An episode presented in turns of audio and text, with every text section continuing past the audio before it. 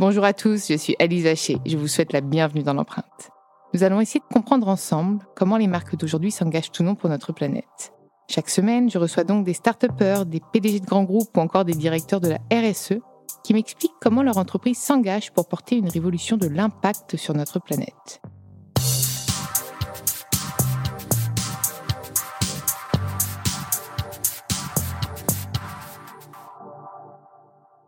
Et avant de commencer cet épisode, je souhaite vous présenter le nouveau partenaire de l'empreinte. Hear that? Believe it or not, summer is just around the corner. Luckily, Armorall, America's most trusted auto appearance brand, has what your car needs to get that perfect summer shine. Plus, now through May 31st, we'll give you $5 for every 20 you spend on Armorall products. That means car wash pods, protectant, tire shine, you name it. Find out how to get your $5 rebate at armorall.com. Armorall, less work, more clean. Terms apply. Hey, it's Ryan Reynolds, and I'm here with Keith, co star of my upcoming film, If, only in theaters, May 17th. Do you want to tell people the big news? All right, I'll do it. Sign up now and you'll get unlimited for $15 a month in six months of Paramount Plus Essential Plan on us. Mintmobile.com slash switch. Upfront payment of $45 equivalent to $15 per month. Unlimited over 40 gigabytes per month. Face lower speeds. Videos at 480p. Active Mint customers by 531.24 get six months of Paramount Plus Essential Plan. Auto renews after six months. Offer ends May 31st, 2024. Separate Paramount Plus registration required. Terms and conditions apply if rated PG. Dans ce nouvel épisode de l'empreinte, j'ai le plaisir de recevoir Amélie Lumeau, la directrice du développement durable du groupe ADP, le leader mondial de la conception, la construction et l'exploitation des aéroports. Salut, je suis ravie de t'accueillir dans l'empreinte. Bonjour. Vaste sujet qu'on va aborder. En plus, on n'a jamais eu ce, secteur d'activité dans l'empreinte. Donc, j'aimerais bien d'abord qu'on dresse peut-être un bilan donc ADP, on est un gestionnaire d'aéroports. Euh, donc on a trois aéroports en région parisienne, qui sont euh, Paris-Charles de Gaulle, Paris-Orly et, le Bourget. Euh, et puis 10 aérodromes d'aviation civile. Et on exploite aussi 24 autres aéroports dans le monde, dans 14 autres pays. Voilà, et donc du coup, notre métier, c'est effectivement concevoir, construire et puis ensuite euh, assurer euh, l'exploitation euh, de ces aéroports pour des durées qui peuvent être limitées dans le cadre de concessions ou qui peuvent être comme à Paris avec une vision très long terme. On associe souvent avion à pollution. Forcément, c'est un enjeu pour, pour le groupe ADP, j'imagine. Absolument. On a aujourd'hui une action, nous, sur évidemment en premier lieu euh, notre champ direct de responsabilité, qui est donc l'exploitation des infrastructures aéroportuaires.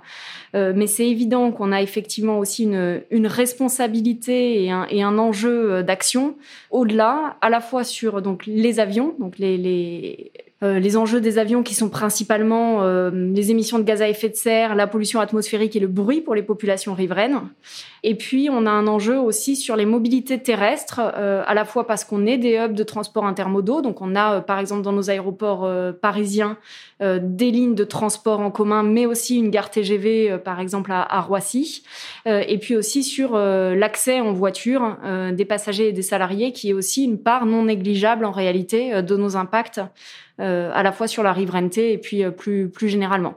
Donc effectivement, on, on essaye réellement d'agir euh, avec ces tiers que sont chaque passager, chaque salarié qui vient et du mode de transport qu'il utilise, et puis ensuite sur, sur les avions. Finalement, c'est une logistique qui regroupe plusieurs secteurs d'activité, entre le bâtiment, la mobilité, etc. Donc, comment vous faites? Parce que ça doit être un vaste chantier, si je, si je peux utiliser ces termes.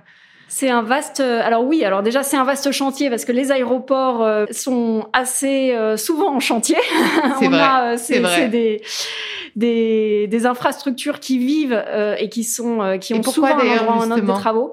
Alors déjà parce que les aéroports ont un certain âge.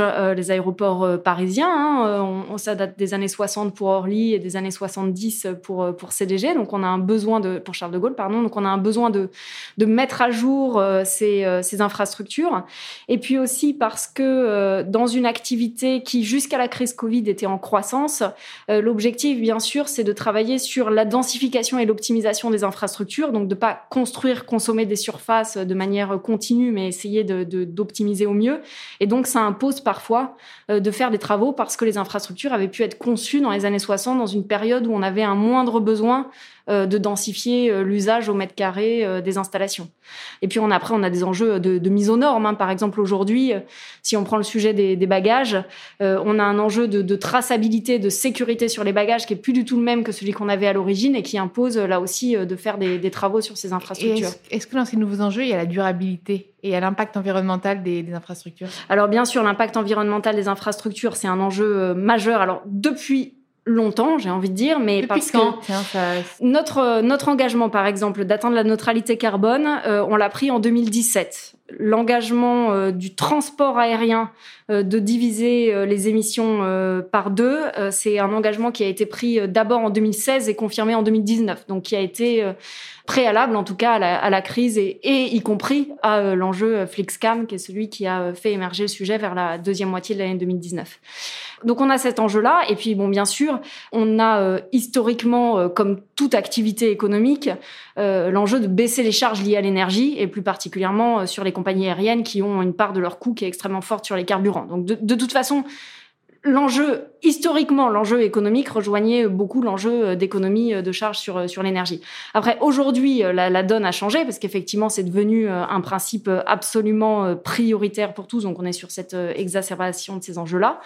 Donc nous, on souhaite effectivement aller euh, vers le, le, zéro impact sur notre champ de, de responsabilité, donc qui passe d'abord par la neutralité carbone, puis par le zéro émission net, donc sans, sans aucun achat de, de compensation.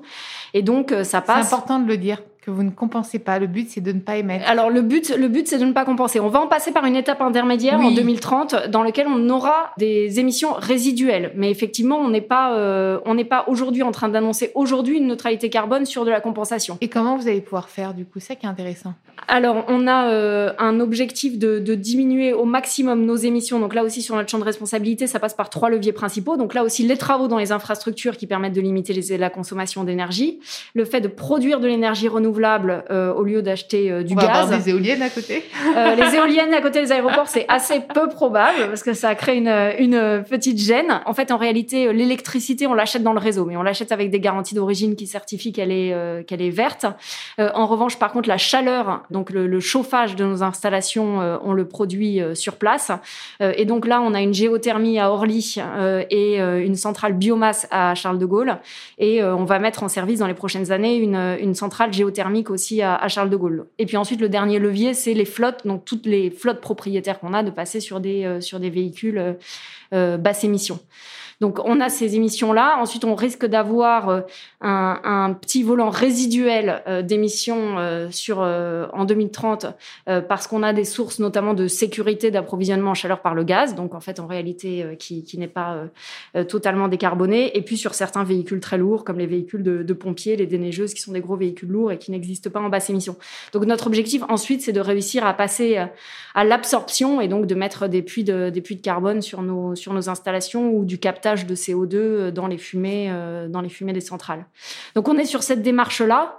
Euh, et puis après, effectivement, notre objectif aujourd'hui, au-delà de ce champ de responsabilité, c'est vraiment d'élargir notre impact sur donc les, les, les, tiers et donc la chaîne de valeur, ce qui est absolument un enjeu majeur. Et donc on travaille aujourd'hui avec les compagnies aériennes euh, sur la décarbonation du transport aérien. Ah donc c'est bien, c'est un travail main dans la main. C'est un travail main dans la main. De, tes, de, de, vos flottes, de tes flottes. Euh, de nos flottes voilà, à nous. Donc on, on a d'abord cet enjeu, on y tient quand quoi, même parce pour que nos sur, auditeurs, un peu pour rappeler un peu. Ah, nous, on a énormément de véhicules. Euh, nos flottes à nous, ADP, hein, c'est on a énormément de véhicules qui circulent. Euh, on a des véhicules qui circulent parce que c'est les navettes qui emportent les passagers euh, dans les euh, dans les avions euh, quand les avions sont pas au contact des terminaux. parce que c'est là aussi les véhicules de pompiers, les véhicules, les, les, les déneigeuses et autres. Parce que c'est les véhicules, les navettes plutôt qui assurent la, la circulation des passagers sur le côté avant les terminaux, etc. effectivement sur les véhicules d'inspection euh, de, de, de, sécurité des pistes, sur les véhicules euh, d'inspection de sécurité animalière, enfin sur tout un tas de, de véhicules. On a, on a une très grosse flotte de véhicules euh, qui, euh, qui est aujourd'hui à, à, un tiers décarboné et qu'il faut qu'on emmène, euh, emmène jusqu'au bout. Mais bien sûr, après l'enjeu, il, il va au-delà. et c'est ça, c'est ça vraiment l'enjeu majeur, l'enjeu majeur aujourd'hui. On a aujourd'hui la, la, conviction de pouvoir euh, amener l'aviation européenne à la neutralité carbone en 2050. Comment est-ce qu'on pourrait faire? Est-ce que eh ben, les leviers... Marcus Bertrand que j'ai eu dans l'empreinte me disait qu'il avait décidé d'arrêter de prendre l'avion. Il avait bien pris l'avion déjà, donc bon, mais il avait décidé d'arrêter de prendre l'avion. Et si demain tu lui dis, bah, ce sera neutre, alors, c'est exactement ça l'objectif, hein, c'est que ce soit neutre en carbone. Donc, c'est quelque chose qui prend euh, plus de temps que sur nous, nos installations. C'est pour ça qu'on est sur du 2050. Euh, l'objectif, c'est 2050. On a un premier levier, euh, c'est euh, la poursuite du remplacement des flottes. Aujourd'hui, euh, chaque avion de nouvelle génération consomme à peu près un quart de, carburant en moins par kilomètre que les avions précédents. Donc on diminue d'à peu près 25% les émissions en, en, continuant le renouvellement des flottes d'avions. Ça, c'est le levier entre guillemets le plus simple. c'est simplement, on poursuit l'amélioration et ça vient du fait que les avions sont de plus en plus légers au fur et à mesure du temps. Donc plus ils sont légers, moins, moins ils consomment. Après, on a les, opérations aériennes. Quand on réussit à, organiser les trajectoires des avions pour qu'ils prennent le trajet le plus direct entre le point A et le point B, ce qui n'est pas toujours euh, le cas aujourd'hui parce qu'il peut y avoir de la perte d'optimisation aux frontières, etc. Euh, on peut là aussi faire des économies. C'est pas le plus gros levier non plus, mais ça permet de faire un certain nombre d'économies et d'émissions. Hein. Et puis parce que euh, c'est aussi leur trajectoire optimisée quand ils atterrissent et, et, ils décollent. Et puis après, les deux gros leviers qui permettent de faire ça, c'est les carburants alternatifs. Donc ça veut dire que L'objectif final en 2050, hein, c'est d'avoir des avions les plus légers possibles qui ne consomment plus de kérosène. Donc des avions ultra légers qui consomment soit des carburants alternatifs, donc issus de la biomasse ou de synthèse, soit de l'hydrogène, et qui doit soit pour le coup fondamentalement différent. transporter autant de voyageurs ou moins du coup Et qui pourront transporter autant de voyageurs, bien sûr. Alors en fait, le fait est que les solutions ne sont pas les mêmes pour les différentes catégories d'avions. Euh, quand on se projette à long terme, pour les, les courts et les moyens courriers, L'objectif, c'est la bascule sur les avions à hydrogène, parce que les avions à hydrogène sont vraiment zéro euh, CO2, et en plus, ils ont un gain sur les effets non CO2, parce qu'ils réduisent notamment les, traînées de condensation des avions, puisqu'ils émettent plus que de la vapeur d'eau. Donc on est vraiment sur quelque chose qui a un impact maximal euh, sur, euh, sur le climat, enfin sur la baisse des émissions de CO2. Et ensuite, pour les longs courriers, euh, donc euh, effectivement, l'hydrogène, a priori, ne permettra pas euh, de décarboner les longs courriers. Pour les longs courriers, d'avoir le recours aux carburants alternatifs, sur lesquels on estime aujourd'hui qu'on peut aller jusqu'à 80-90% de, baisse d'émissions sur le cycle de vie par rapport à ce qui est dit, existe aujourd'hui sur le kérosène. Et pourquoi on ne le met pas déjà en place? L'avion hydrogène, il est aujourd'hui en phase de développement. Donc on a eu les, les concepts, mais L'objectif, c'est une entrée en, commercialisation. Il y a plein de tests à euh, faire, j'imagine. Il y a plein de tests à faire, exactement. C'est des nouvelles. Euh, bon, déjà, c'est des circuits de distribution. C'est un carburant euh, totalement nouveau, hein, qui ne peut pas être mélangé avec le kérosène. Donc, on est vraiment sur quelque chose de nouveau. Il faut des installations spécifiques et il faut une réglementation spécifique. Enfin, on a des règles à mettre en place, des normes à mettre en place, et ça ne prend pas le même volume. L'hydrogène, c'est léger, mais ça prend beaucoup, beaucoup de place. Donc, en fait, ça, ça impose de revoir un peu la conception des avions. Donc on a euh, des avions euh, nouveaux et l'objectif c'est donc une commercialisation pour le milieu de la décennie 2030 en réalité, compte tenu des développements à faire, euh, ça reste, ça reste quelque chose qui euh, n'est pas si lointain. Et ensuite, les carburants alternatifs, eux, en effet, pour le coup, on pourrait les, les, les mélanger aujourd'hui, et on a d'ailleurs déjà des tests, euh, et on espère avoir prochainement un, avion, justement, test là aussi, qui parte de Roissy avec un, volume important de carburants alternatifs dans ces, dans ces réservoirs. Le problème, il est double. Il est d'une part la création de la filière de production. aujourd'hui, on a assez peu d'installations qui produisent euh, des carburants euh, durables pour l'aviation. Et d'autre part, le défi, il est économique euh, parce que, en fait, c'est des carburants qui coûtent beaucoup plus cher que le kérosène, qui coûte à peu près, qui coûte au moins quatre fois plus cher. Ça allait être, oui, ma question. Du coup, est-ce que le prix d'un billet pour un passager sera plus élevé? Moi, je trouve pas ça délirant qu'on paye cher l'avion parce que ça doit rester quelque chose. Pas du tout. Alors, il n'y a, aucun sujet d'inclusion. Hein. Je ne dis pas que les riches peuvent prendre l'avion et les pauvres non, mais je pense que ça doit rester de l'exception l'avion et pas le trajet pour aller euh, euh, faire son, euh, son lunch de, travail, revenir, faire un petit aller-retour à Ibiza. Enfin, voilà.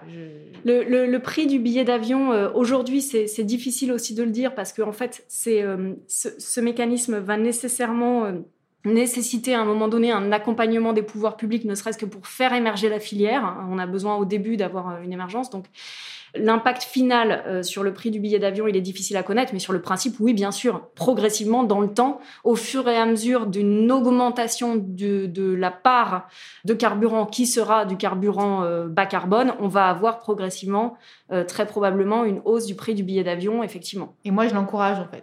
on va me détester, mais, mais je l'encourage. Je pense que le protéger notre planète a un prix, a un coût. Et on a fait l'inverse depuis quelques années. Donc là, maintenant, il faut peut-être réparer aussi en... La, réalité, je pense, au-delà de ça, hein, c'est que euh, de manière générale, l'économie va vers une orientation où l'énergie va devenir plus chère. Enfin, il y, a le sujet de, il y a le sujet des avions. Qui est rare et cher. Mais, euh, mais ce qui, enfin, c'est rare. Et puis à un moment donné, euh, l'éolien ou le, ou le solaire, c'est peut-être pas rare au sens strict, mais plus on va basculer sur des énergies renouvelables euh, qui imposent là aussi euh, de faire émerger euh, les installations de, production, etc., qui ont des circuits logistiques aussi spécifiques, il est probable que dans l'économie en général, l'énergie coûte plus cher. En tout cas, dans l'aviation, c'est très certain. Mais, je pense il y aura adopte ton éolienne et ton mine de du jardin.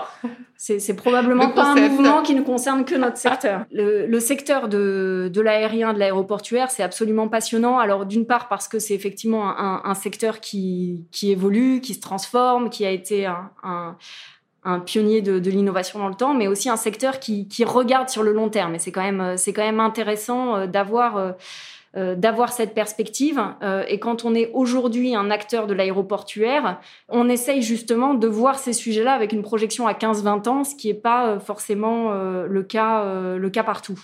L'intérêt des aéroports, c'est vraiment d'être ces, lieux justement d'agrégation de l'ensemble de ces enjeux. Des enjeux de, de bâtiment et donc de, transformation là aussi vers du bâtiment bas carbone, des enjeux de transformation de l'un des secteurs les plus difficiles à décarboner qui est l'aérien, le sujet de la mobilité. Et puis en fait c'est des, des les aéroports, ce sont aussi des territoires, des territoires euh, pas si différents de collectivités qui sont implantées euh, dans, des, dans des zones et qui ont des relations extrêmement fortes euh, avec euh, les communautés locales. Et ça, c'est passionnant aussi. C'est on a un, rôle de très grande proximité avec les acteurs locaux, que ce soit des riverains ou des acteurs, des acteurs institutionnels. Donc, on est quand même dans un monde assez spécifique, à la fois d'agrégation de beaucoup de problématiques et de, de, de caractère extrêmement euh, concret d'une relation très forte euh, avec des avec des territoires. Euh, donc voilà, donc je pense que c'est un, univers passionnant. Et ça fait longtemps du coup que tu es non, ça fait pas très très longtemps. moi, je suis arrivée dans le dans le groupe ADP il y a maintenant quatre ans. Quatre ans, quand même. Donc, tu as eu le temps de voir arriver aussi cette, cette, cette, crise, cette pandémie, parce que j'ai je suis obligée d'en parler. Le secteur est touché, et terriblement touché. Hein. donc, Comment est-ce qu'aujourd'hui vous faites face? Parce qu'il y, a du coup l'enjeu euh, euh, environnemental, mais il y a l'enjeu, il y a l'enjeu économique. Hein. C'est quand même euh, assez double. Enfin, assez double, c'est double, typiquement même triple. Je pense qu'il y en a d'autres d'enjeux en ce moment, mais oui, euh, c'est clair qu'on est, on est sur un secteur euh, qui avait euh, l'habitude d'être en croissance. En fait, de manière, de manière générale, le transport aérien a une évolution où il croît à peu près deux fois plus vite que le PIB et il décroît à peu près deux fois plus vite que le PIB. Enfin, quelque chose comme ça. Hein. c'est très lié. C'est comme la bourse, en fait. Voilà, exactement. donc, un secteur qui était en, forte croissance et sur, qui se retrouve en, en, en, chute brutale. Et ça, ça c'est une chose. mais sans doute, effectivement, aujourd'hui, avec la de réinventer son modèle. Et c'est ça qui est aussi euh, absolument euh, passionnant. Et, il est probable, en effet, que dans l'univers post-Covid, on passe d'un modèle de, de, croissance forte en volume vers un, un modèle de, de, croissance plus modérée et dans lequel ces enjeux-là vont prendre une importance croissante, mais euh, étant donné que de mon côté, euh, je m'y intéresse depuis quelque temps en, en, en essayant euh, justement de, au maximum d'accélérer ces, ces, ces, investissements dans la transition, on aura sans doute encore plus la nécessité de le faire et une prise en compte de ces enjeux-là à une échelle particulièrement stratégique post, post-crise Covid. Mais oui, c'est sûr que le modèle se transforme et c'est pour ça que nous, aujourd'hui, dans cette période de crise, à la fois, on a l'enjeu de réaffirmer la priorité de ces investissements euh, et de ces enjeux-là, même dans un contexte où on a une contrainte sur nos, sur nos moyens, et puis aussi de réfléchir à ce que ça veut dire pour le long terme, cette transformation. Et pour nous, ça passe notamment, par exemple, par vraiment retravailler sur la correspondance entre le train et l'avion, et se dire que euh, aujourd'hui, on avait peut-être une qualité de service qui était très forte pour les gens qui passaient de l'avion à l'avion, et que demain, il faut vraiment qu'on s'assure que quand on arrive du train et qu'on prend l'avion, on est dans une expérience aussi qualitative et que c'est auprès de ces passagers-là qu'on veut aussi accorder toute notre attention. Donc on a mmh. vraiment aussi cette cet enjeu de transformation. Et puis après, la contrainte économique, elle peut parfois servir, entre guillemets, parce que euh, le premier enjeu, c'est d'utiliser au mieux ce qu'on a, euh, notamment sur les infrastructures, euh, et d'aller jusqu'au bout dans l'utilisation de nos infrastructures et ne pas construire plus, finalement. Et, ça, c'est aussi quelque chose où, on a une vraie cohérence entre un enjeu économique et un enjeu de, transformation durable. Donc finalement, ça, englobe beaucoup la mobilité, et puis j'ai l'impression qu'il y a une façon aussi de sensibiliser le, le voyageur aussi à cette mobilité plus durable.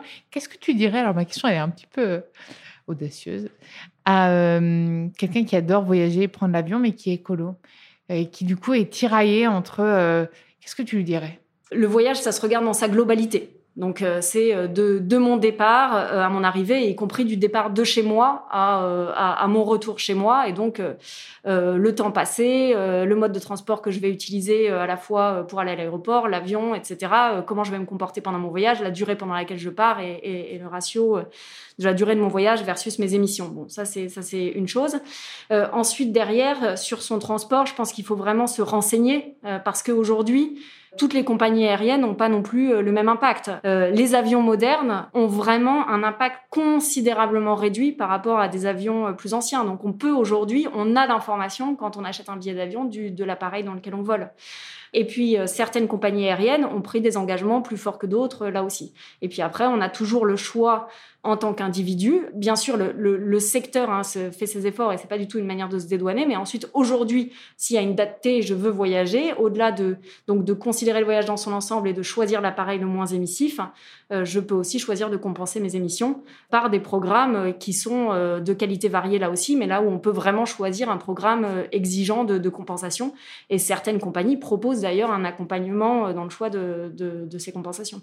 C'est bien de savoir ça. C'est intéressant.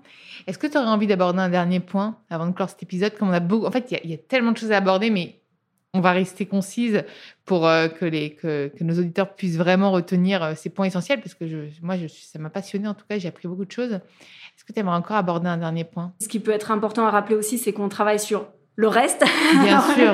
le reste, c'est vaste aussi, mais euh, euh, on a un enjeu euh, qui est extrêmement fort sur la préservation de la biodiversité aussi, parce qu'on a des terrains extrêmement importants, notamment en région Île-de-France, et puis que le, transport aérien a aussi euh, des choses à dire hein, sur cet enjeu de, de, préservation de la biodiversité. On travaille sur la gestion des déchets, on travaille sur la gestion de l'eau, sur la, les sols. Donc en tout cas, voilà, dire on, on, on a conscience que l'enjeu climatique est absolument euh, essentiel aujourd'hui, mais notre notre objectif c'est bien de, de, voir plus large euh, et puis de travailler aussi bien sûr sur cette sur cette problématique d'engagement aux côtés de nos territoires, sur lesquels on a conscience que la, la, crise est extrêmement dure pour les territoires d'influence aéroportuaire et donc on travaille vraiment avec eux aussi sur le redémarrage de l'activité euh, et la possibilité de donner de la visibilité sur les métiers du futur. Et ce dont on se parle euh, peut être d'ailleurs créateur d'emplois. Enfin voilà, le, euh, les carburants alternatifs, c'est aussi remplacer de l'approvisionnement depuis les pays du Golfe par de l'approvisionnement de, de, production en France ou en Europe.